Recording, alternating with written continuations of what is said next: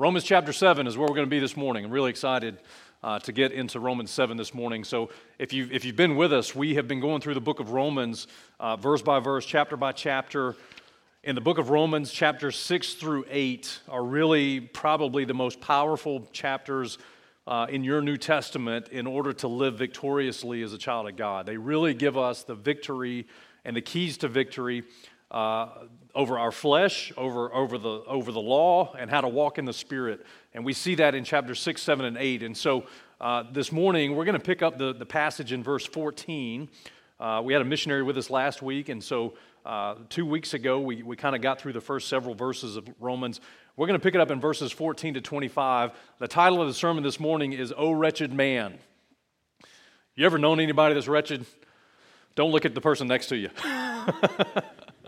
or your spouse. The reality is, as we get through this passage today, every one of us are going to realize that we, just like the Apostle Paul, are wretched men and women. You say, Jay, I feel really good this morning. Don't ruin it for me. I'm not going to ruin it for you, uh, but I'm going to expose some reality that's true of all of us that are born again believers in Christ that we have a battle within us, uh, just like the Apostle Paul had. And, uh, and it brings us to a realization that, you know what? We are so wretched that we need Christ for victory. And we need him every single day. We don't just need him at the point of salvation, we need him every single day. And so uh, that's going to be where we launch from this morning. Romans 7, verses 14 to 25. Follow along if you want on the screen. Paul writes to the, the believers at Rome, and he says this For we know that the law is spiritual, but I am carnal, sold under sin. For that which I do, I allow not. For what I would, in other words, what I would do, that do I not, but what I hate, that do I. And man, listen, as we read through this passage, you're going to think Paul's crazy. And, but he's not crazy. He's just like you, and he's just like me. And he says, There's some good things that I wish I could do, but I don't do those things. And there's some bad things that I don't want to do. I end up doing those things. And those are the things that really make me realize, man, I'm broken and wretched. Verse 16 If then I do that which I would not, I consent unto the law that it is good. The law is good. Now then, it is no more I that do it, but sin that dwelleth in me. For I know that in me, that is in my flesh, dwelleth no good thing. For to will is present with me, but how to perform that which is good, I find not. For the good that I would, that I, I would, I do not. But the evil which I would not, that I do. Now, if I do that I would not, it is no more I that doeth, but sin that dwelleth in me. And again, man, you read that and you're like, whoa, he's so confused. We are too. we are too. He says, Then I find in a law that when I would do good, evil is present with me. For I delight in the law of God after the inward man, but I see another law in my members, warring against the law of my mind and bringing me into captivity to the law of sin, which is in my members. O wretched man that I am. There it is. Who shall deliver me from this bo- the body of this death? I thank God through Jesus Christ our Lord. So then, with the mind, I myself serve the law of God, but with the flesh, the law of sin. Man, listen, that, that is not an easy passage necessarily. And when you read it, it's like, okay, wait, he's going to do, but he's not doing, and he hates one thing, but he does what he. Okay, we're going to break it down. We're going to study together. We're going to see how it applies to Paul's life. We're going to see how it applies to our life as well. So let's pray ask God to teach us this morning. Father, again, we thank you for the time. Uh, Lord, we thank you for your word, and, and we thank you that you've gathered us together today uh, by divine appointment. Lord, we're all here uh, to hear from you. And so, Lord, as we open your word, uh, God, may your Holy Spirit take it, reveal truth to us. May you lodge it into our heart and into our mind so that we can become more like Christ. God, we thank you again uh, for, for the opportunity to be here and to hear from you and, and to just fellowship with this church family. And now we ask that you bless the time and teach us as only you can. And we ask it all in Christ's name. Amen. So this morning, we are going to deal with the issue of the dual nature of every born again believer. Uh, you, are, you are dual in nature as a child of God. In other words, you have two different things pulling at you, trying to gain control. And, uh, you know, a couple of weeks ago, we were talking about this, and, and somebody mentioned, yeah, growing up watching cartoons. You know, cartoons back in the old day were really good, and they were actually full of biblical truth. And you would watch, you know, Bugs Bunny or, or something like that, and on one shoulder would be an angel, and one shoulder would be the devil, and they're both like spitting uh, words into his ears, trying to pull him to make a decision in the right direction. And you didn't even know it, but you were growing up learning doctrine uh, from, from, from Looney Tunes because you are loony, right? Okay, so this morning we're going to deal with the reality of the dual nature of, of a believer in Christ. And, and I use that phrase very specifically because if you are not born again, this doesn't apply to you. This passage won't make sense to you. You won't understand what it means. But if you are truly born again, in other words, you're saved, you've received Christ as your Lord and Savior, this is really your present standing.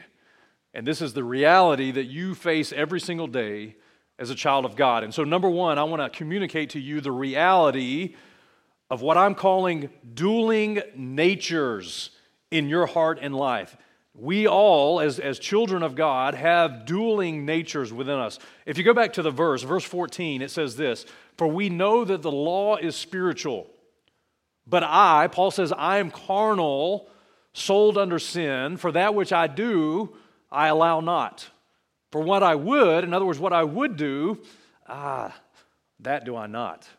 But what I hate, that do I. If then I do that which I would not, I consent to the law that it is good. And, and we saw earlier in Romans chapter 7 that the law, God's word, God's commandment, is holy. We saw that God's commandment is just. We saw God's commandment is good. Now we see God's word is spiritual.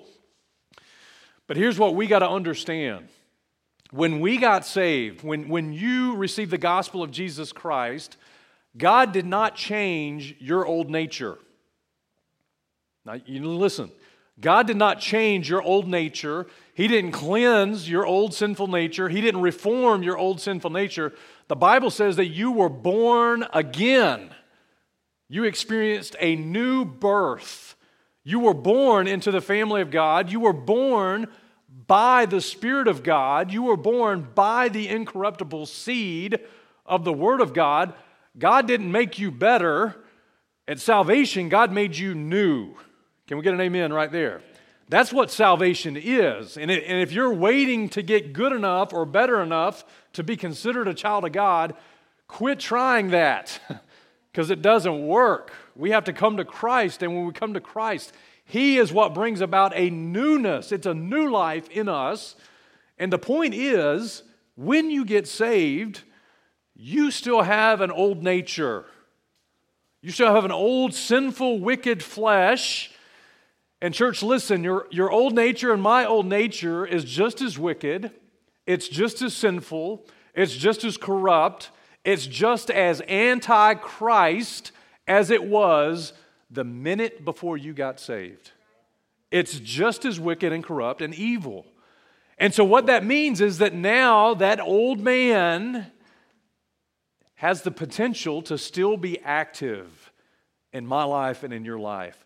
It, it still wants to do evil, and yet there is this other nature now that we have inside of us because of who we are in Christ. It's the Spirit of God, it's Christ in us. And that is pulling us to please God and to walk with God and to do things that honor God and to do good. But we have this old man that's still trying to bring us back into the bondage of sin. We have two dueling natures as a child of God. And Paul said, The law is spiritual, but I'm carnal, I'm fleshly. And then he uses the phrase, I'm sold under sin. I'm sold under sin. And I, I, find that very interesting. That phrase is very, very interesting to me. Sold under sin. Well, we're going to go back to the Old Testament for just a second, and we're going to look at an example of a man named Joseph. Do you guys remember Joseph in the Bible? Joseph was sold by his brethren into captivity, into slavery. And Joseph's story, in a, in a type or a picture, is going to show us how our flesh tries to bring us into captivity. And so the example that, that we're going to look at is that Joseph was sold by his flesh, his own flesh and blood. He was sold into captivity and ultimately brought to Egypt. into bondage. And you say, man, how you, how you get that, Jay? Well, let's look at Genesis 37, and I, and I want to show you a couple things about this story in the Old Testament. Genesis 37, verse 27, the Bible says this is what his brothers say, Joseph's brothers. Come, let us sell him to the Ishmaelites, and let not our hand be upon him, for he is our brother and our he is our flesh. And his brethren were content, and there passed by Midianites, merchantmen, and they drew and lifted up Joseph out of the pit. And they sold Joseph to the Ishmaelites for 20 pieces of silver, and they brought Joseph into Egypt. Why did Joseph's flesh sell him into captivity? Well, if you remember the story of Joseph, earlier in the chapter, Joseph was a dreamer. Do you guys remember this? Joseph was a dreamer. He actually had two dreams. Both of those dreams, the, the, the, the teaching of both of those dreams was that God was going to exalt him and his entire family was going to bow down and submit themselves to his authority, right? And, and it, again, read chapter 37, you'll get all the pieces of that. I think it's very interesting that when you read Genesis 37 and you go back to the first part of the passage, Joseph also told on his brothers. As a matter of fact, the Bible says that when, when Joseph was 17 years old, he was feeding the flock with his brethren, and, and it talks about who he was with. And the Bible says that Joseph brought unto his father their evil report. In other words, his brethren were evil, and Joseph went to his father and said, he told on them. No, nobody likes a snitch, right? No, nobody likes a tattletale. Uh, you know, if you have siblings, you don't want to be the sibling that tells on your brothers or sisters, but you should because if they're evil and doing evil, you should go ahead and tell on them so they get punished. Okay, so, but I'm just saying that look, look, Joseph's brethren are a picture of our flesh. And Joseph's brethren sold him into captivity because they were evil. And friend, your, your flesh is evil. You see, you see, you got you got changed when you were born again. Christ made you a new creature, but you have an old sinful flesh that is wicked and corrupt and antichrist and evil. How evil is it? It's so evil that it wants to sow the righteousness, the righteous man in you, the, the born again man in you, it wants to bring you into bondage. It wants to bring you into slavery. You see, his brethren were evil and Joseph was good. Joseph is one of the greatest pictures in the Old Testament of Jesus Christ. He's one of the greatest pictures of Jesus Christ in the Old Testament. Secondly, the Bible tells us that his flesh, Joseph's brethren, they were jealous of the father's love for Joseph. And again, just listen to the verse. These aren't on the screen. Genesis 37 and verse 4, the Bible says, When his brethren saw that their father loved him, loved Joseph more than all his brethren, they hated him, and they could not speak peaceably to him. Do you know that, that because of who you are in Christ, you are the recipient of the Father's unmeasurable love? That's who you are in Christ. You become a child of God, you become a son of God. And I'm telling you, there is an envious, corrupt, evil flesh that absolutely hates that fact. Because in our flesh dwelleth no good thing. It cannot please God. Our flesh cannot please God. And that flesh, that old nature, still pulls against us. It's jealous of the Father's love for the new man that's in us. And then, thirdly, Joseph's brethren were unwilling to submit themselves to Joseph's authority. And again, Joseph had two dreams. Those dreams, those revelations were from the Lord. And those revelations literally meant that Joseph was going to reign over his brethren. As a matter of fact, in Genesis 30, 37, verse 8, his brethren said unto him, Shall thou indeed reign over us? Or shall thou indeed have dominion over us? And the Bible says they hated him yet the more for his dreams and for his words. Joseph's flesh did not want to submit to God ordained authority. And yours doesn't either. Yours doesn't either. And the authority is God's word. The authority is Christ in our life. That's what the flesh does. It's evil, it's jealous, it's unwilling to submit to God's authority in our life. And our flesh is so wicked, listen, church, it sells us out. It puts us in bondage. And as a child of God, it tries to lock us in the dungeons of Egypt for its own gain. Well, Paul, Paul had it right. He said, Man, I'm carnal I'm sold under sin, just like Joseph. My flesh wants to lock me down, sell me out. It wants what's best for it, not for me and not for God. And Paul, Paul certainly knew what carnality was. When, when Paul says of himself that he is carnal, well, all you have to do is go back to 1 Corinthians chapter 3, because Paul dealt with a church. It was the church at Corinth, and this church was carnal. And what the word carnal means, it just means fleshly, living in the flesh instead of the spirit. So Paul writes to the, the Corinthian church, and in chapter 3, verses 1 to 4, look what he says. He says, I, brethren, could not speak unto you. He's writing to save people. I can't speak unto you as unto what? As unto spiritual. I have to speak unto you as unto carnal, even as unto babes in Christ. I fed you with milk and not meat, for hitherto you were not able to bear it, neither yet now are ye able. Four times in this passage, he calls them carnal. uh, repetition is the price of learning. I think somebody says that. I mean, if somebody's saying the same thing to you four times in a row, do you think he's trying to communicate the point? You're carnal. He says, For ye are yet carnal, for whereas there is among you envying and strife and divisions, are ye not carnal and walk as men? For one of you saith, I am of Paul, and another, I am of Apollos. Are you not carnal?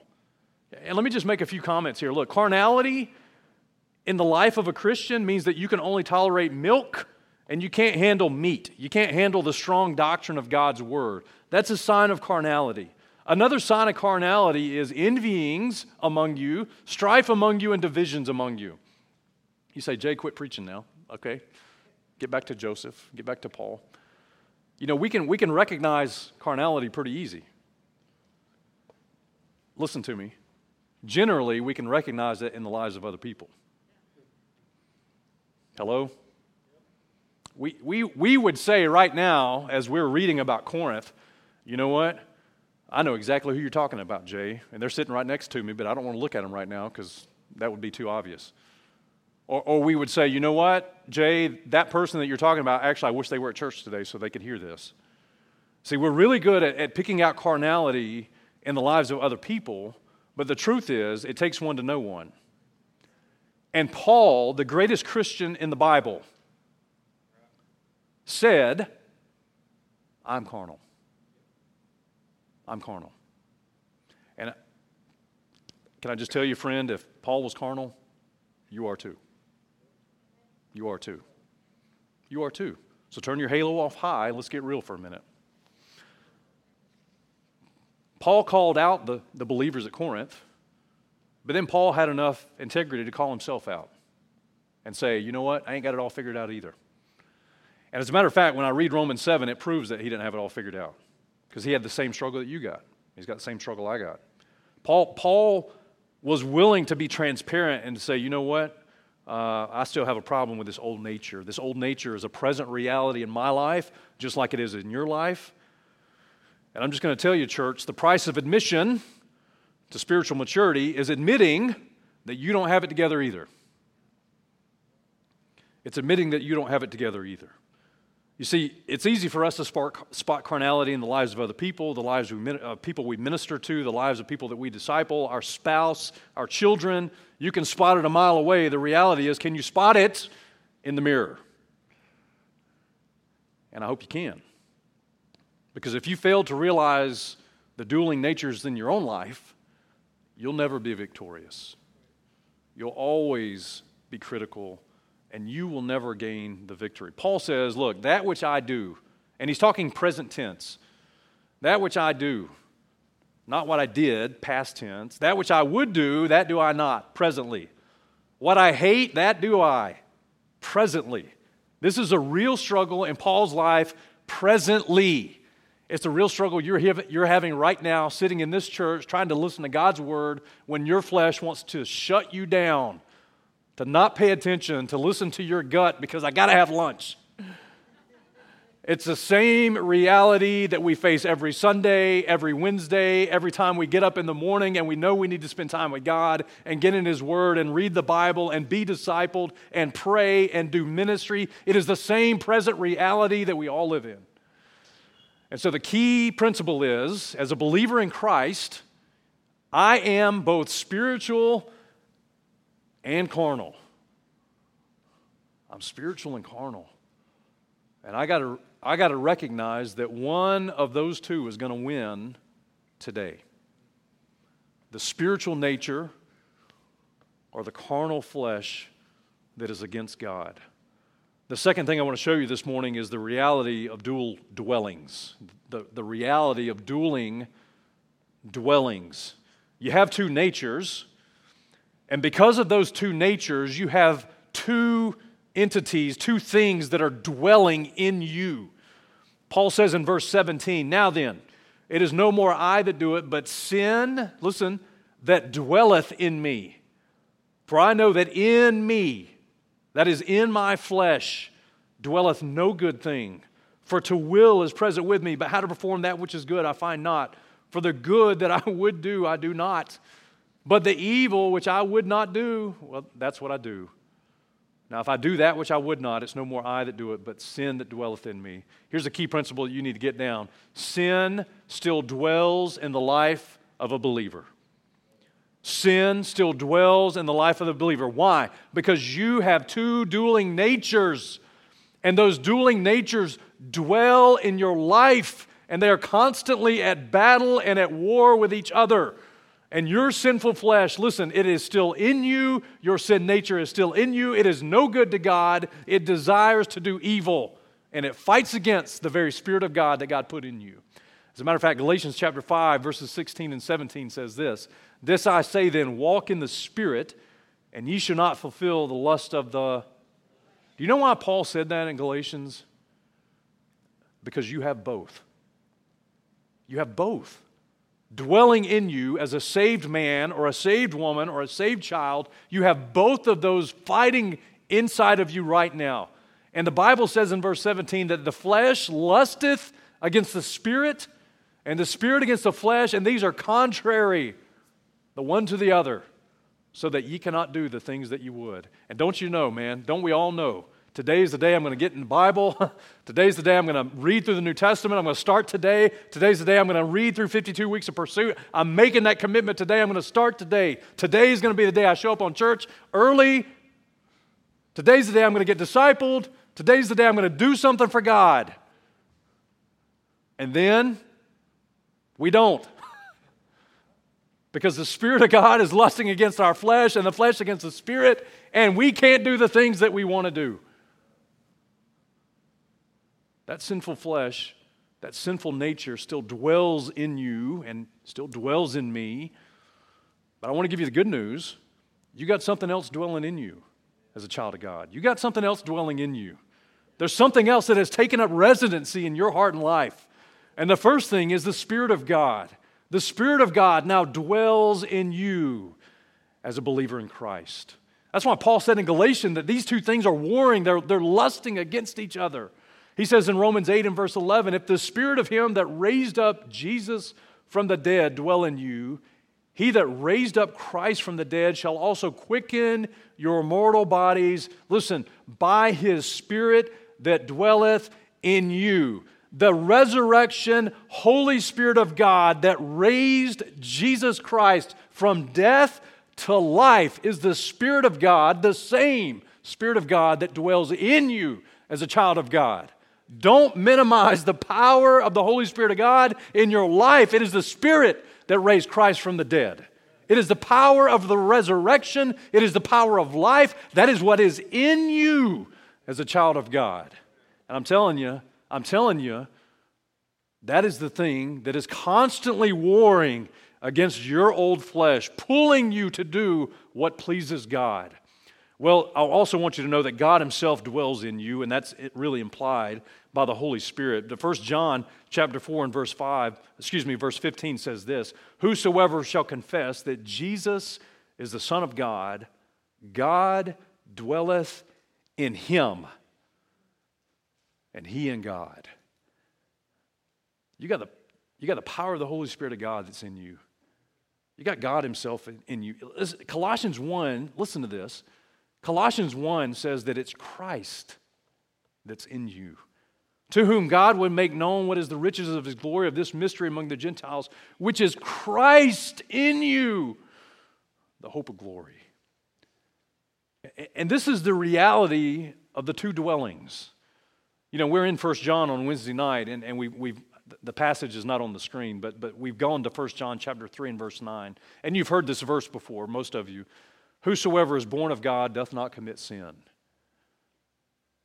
And some people like to take that out of context and say, well, if you've ever sinned, you, you never really got saved to, tar- to start with. No, you really are biblically ig- ignorant and you don't understand Romans chapter 7 because this, the spiritual part of me that has truly been born again doesn't sin. What sins is my old nature, my old flesh. And so we have those two dwellings in us. Now let me let me let me ask you a question. Who do you want to win in your life? I think, I think most of us would say we want God to win. As a matter of fact, if you would say that you want your flesh to win, you need to check and see if you're really saved or not. so the key question is what is your want to, in the words of Sam Miles, what is your want to set to? What do, you, what do you want to win in your life? Do you want your flesh to win? And the answer to that, hopefully, is no. And you have to understand that everywhere the flesh is going to take you, it's always going to lead to bondage and captivity and death. But the Spirit of God is of resurrection and of life and of glorifying God. What do you want to win in your life? Now, now I'm going somewhere with this because we got to make the choice. We got to make sure our want to is set to who's going to get the victory. And let me give you one last verse out of Colossians, Colossians chapter 3, verses 16. You know, your old nature dwells in you, the Spirit of God dwells in you. There's one thing that you need to make sure dwells in you that doesn't happen when you get saved. It's a conscious choice every day. Colossians 3 and verse 16, the Bible says, Let the word of Christ, what? Dwell in you richly. Now, now look, I ain't got all this figured out yet, but I do. I, I know I have an old nature that's in me. I know I have a new nature that's in me. I know that old nature is sinful, it's fleshly, it's carnal. I know this new nature is born of God, it's the Spirit of God, it's Christ in me, it's the new man. Well, how do I tip the scales to win that battle?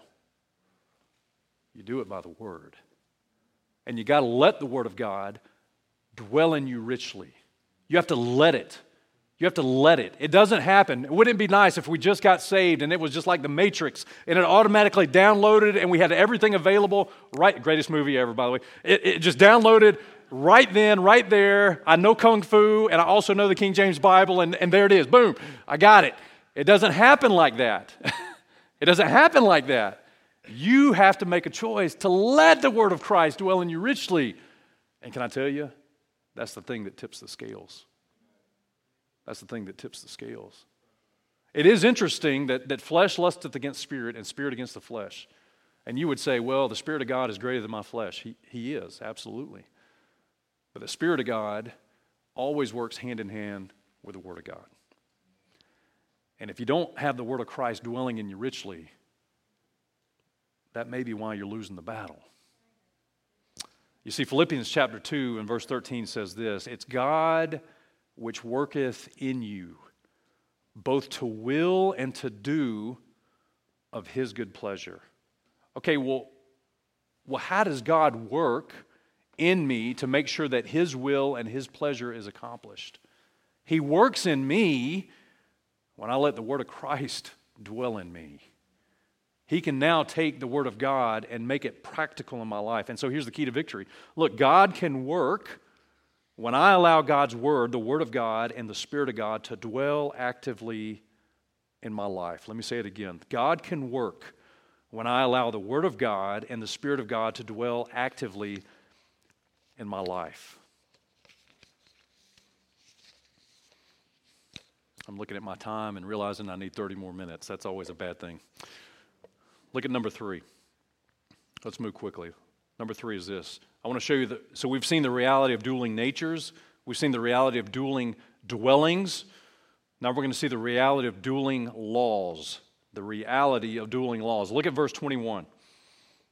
Let me just say this before we move on. Look, if you're not in the book, make today the day that you start getting in the book. Make today the day. Don't feel bad about not being in the book up till today. Just make today the day. I'm going to commit to be in the book and then get in the book today.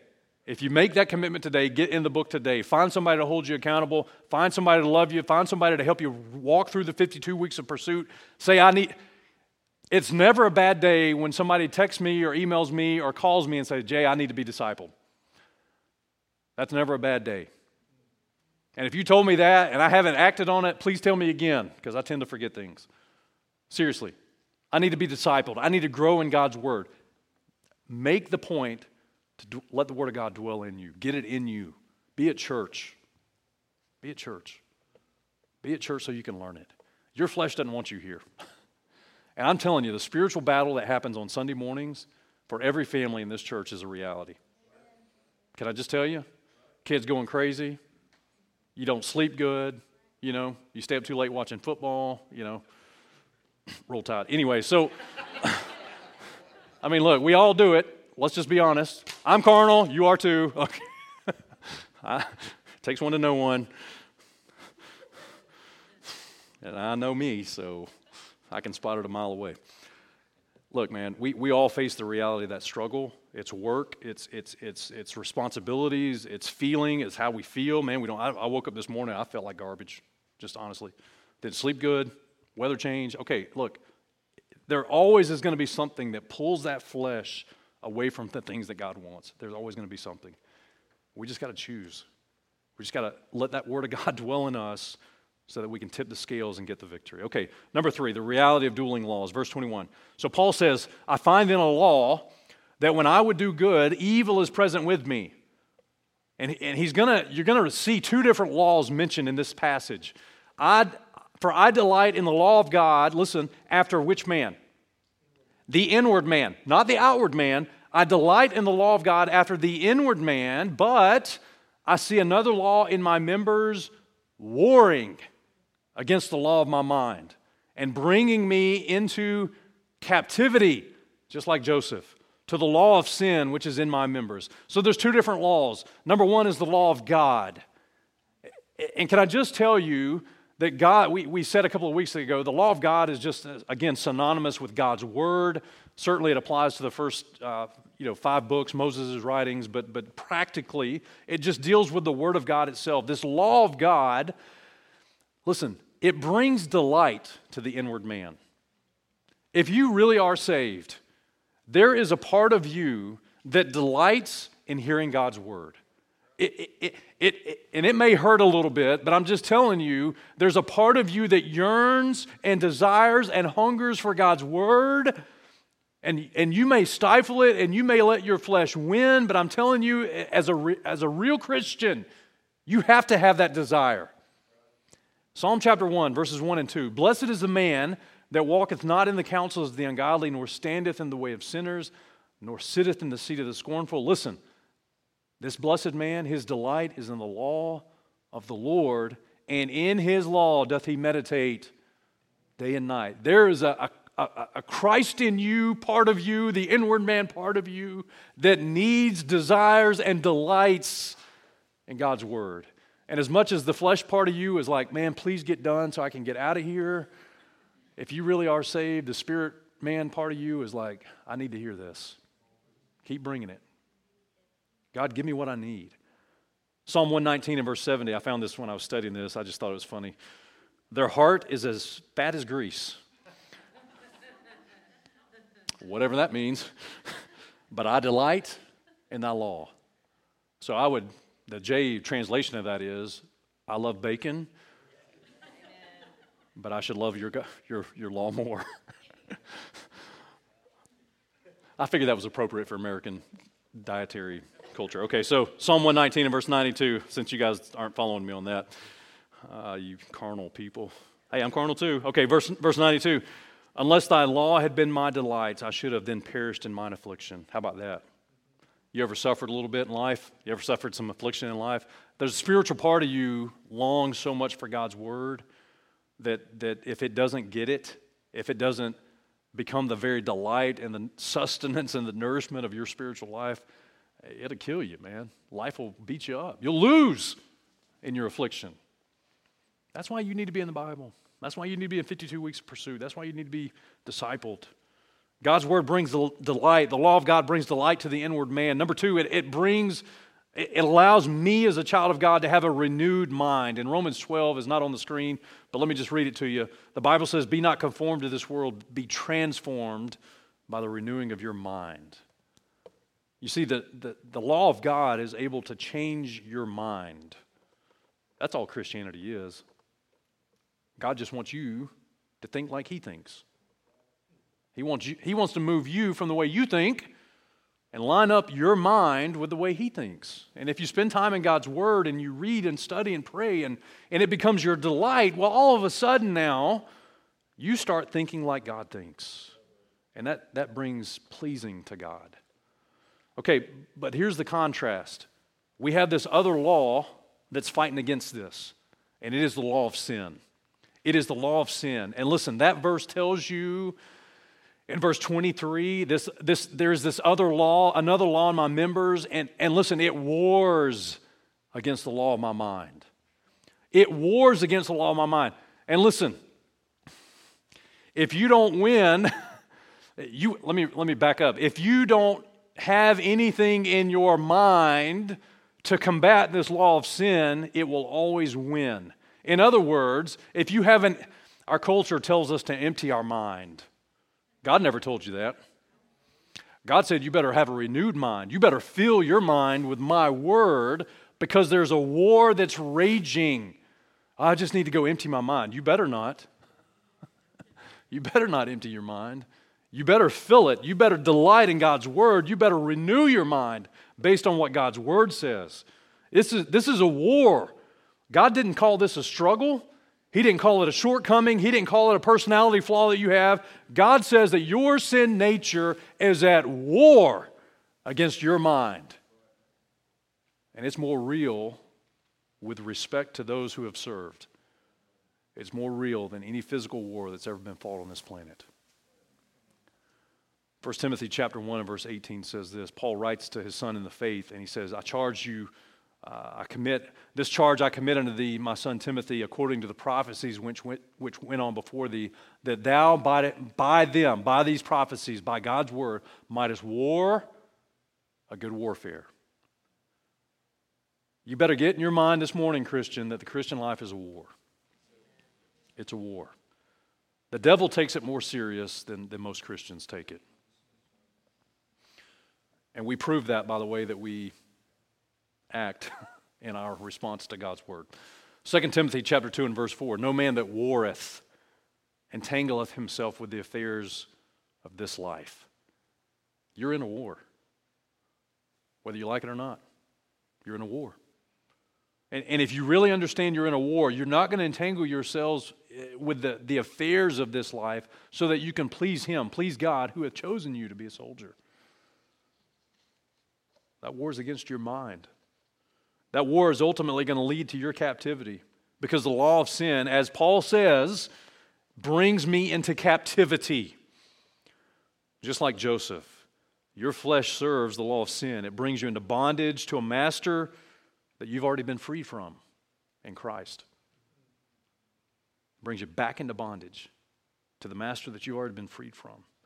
And it shows up in your members. And, and, and, when God uses that word members, he uses it specifically a couple different ways. But in this context, Paul is talking about his actions. Colossians 3 talks about some of those members. What do they look like? He says in Colossians 3, verses 5 to 9, Mortify therefore your members which are upon the earth. And he, and he begins to list things that literally are the manifestation of when the sin nature wins in our life. This is what it looks like fornication, uncleanness, inordinate affection, evil concupiscence, covetousness, which, uh, which is idolatry, idolatry, for which things' sake the wrath of God cometh on the children of disobedience, in the which ye also walked sometime when you lived in them, but now put off all these anger. That's just the work of your flesh. Wrath, malice, blasphemy, filthy communication out of your mouth. It's just the work of your flesh. You're losing the battle because the Word of God is not dwelling in you. Lie not one to another. So, a Christian that lies is not walking in the Spirit. Can I just say that? You okay with that? A Christian that lies is just not walking in the Spirit. Lie not one to another, seeing that you put off the old man with his deeds. And if we had time, the rest of chapter 3 tells you what to put on. Put some things off. Okay. So, lastly, look, at this point, we all realize hey, I'm like Paul, man, I'm wretched. You're reading my mail because this is what I deal with every day, hourly. I want to do right, I do wrong. I don't want to do I don't want to do wrong, but I end up doing it. I want to do right, but I end up not doing it. Oh, there's a battle raging. There's a war raging. Yeah, yeah, yeah, yeah. That's all of us. As a child of God, that's all of us. So let me give you the last point because here's the victory the reality of deliverance. The rea- you know, if, we, if we'd have stopped the message, we would not have good news. I mean, it's all bad news. Thank God for the good news. Amen. Okay, so look back at the verse, verse 24. If you're in your Bible, look. Oh, wretched man that I am. And Paul asked the question Who shall deliver me from the body of this death? My physician? My spouse? My pastor? My counselor? Who, who's going to deliver me? I need help. Okay, he's going to tell you who can deliver you. Verse 25. I thank God through Jesus Christ our Lord. Who shall deliver me? The answer is Christ. The answer is Christ. And Paul says, So then, with the mind, I myself serve the law of God, but with the flesh, the law of sin. He's saying, Look, I'm wretched. This war is tearing me apart between my flesh and spirit between my mind and my flesh, between the law of God and the law of sin. Who is going to deliver me from the body of this death? And the answer, and the only answer, can be Christ. Now, in Ephesians chapter 4, it's not on the screen, but, but God's word tells us, and, and we understand the context of Ephesians 4. Look, the verse says, Wherefore he saith in verse 8, When he ascended up on high, he led captivity captive and he gave gifts unto men. And I understand the doctrinal significance of what that's saying in Ephesians 4 concerning the resurrection and those Old Testament saints that were captive in Abraham's bosom. But I'm just telling you, the only one that can lead captivity captive is Christ. He, he and He alone is able to capture captive the captivity that the law of sin is capturing you with. You see, the reality is our flesh never has been, never will be any good to us. The Christian, for the Christian, the best thing that can happen to our flesh, it isn't counseling, it isn't therapy, it isn't re education, it isn't us whipping it into shape or submission. The best thing for our flesh is the rapture of the church, where we are freed from the body of this death. And that'll make you pray different if you really believe that. That'll make you pray, even so, come quickly, Lord Jesus. And when the, re- when the reality of that spiritual warfare really sinks in in your heart and life, you and I will understand, man, we are some wretched, wretched individuals. And you won't be praying that, Lord Jesus, wait till I get married before you come. Wait till I get my job before you come. Wait till I have kids before you come. Wait till I buy my land and build my pond so I can fish. You won't pray any of that. You'll pray, Lord, today, please come. Please come. Because, because I need deliverance from this body of death. I'm telling you, listen, that, that is the last day that you will have to deal with this war that rages between your flesh and the Spirit of God. When that day comes, the victory is won. The victory is already won in Christ. But man, God stamps it and seals it and secures it on that day. But until then, we are still called to walk victoriously. And guys, listen, we cannot do it without Christ. And literally, practically, we cannot do it without dwelling in His Word and allowing His Word to dwell in us and to appropriate it and to walk by faith. And I got one more verse, uh, 2 Corinthians chapter 10 and verse 5. I don't even think I put it on the screen, but, but this is a great verse because our flesh brings us into captivity. God says that we can win the war of our mind by bringing our thoughts into captivity. 2 Corinthians chapter 10 and verse 5 says this, casting down imaginations and every high thing that exalteth itself against the knowledge of God, and bringing into captivity every thought to the obedience of Christ. When you and I think the way God thinks, and when we take any thought that's not lining up with the Word of God, when we take that thought captive to the obedience of Christ, there's the key. There's the key. And very practically, man, I don't feel like I want to go to church today. Okay, well, that's a thought that needs to be taken captive. I don't feel like I need to read my Bible today, or I don't want to read my Bible today, man. I just, ugh, I just don't want to do it. That's a thought that needs to be taken captive. I don't want to get discipled, and I don't want to, man, who knows who I'll be put with. I don't even understand what that's all about. That's a thought that needs to be taken captive. Uh, man, I think so and so is just, I think they got it against me in the church. I don't even, that's an imagination that needs to be taken captive. The battle starts and ends in the mind. And if you'll let the Word of God dwell in you and renew your mind, well, the truth is Christ can give you the victory. Amen. All right, we are way out of time. Let me let me pray for us. I think that was important to plow through because we needed it. Amen. Amen. All right, let's pray.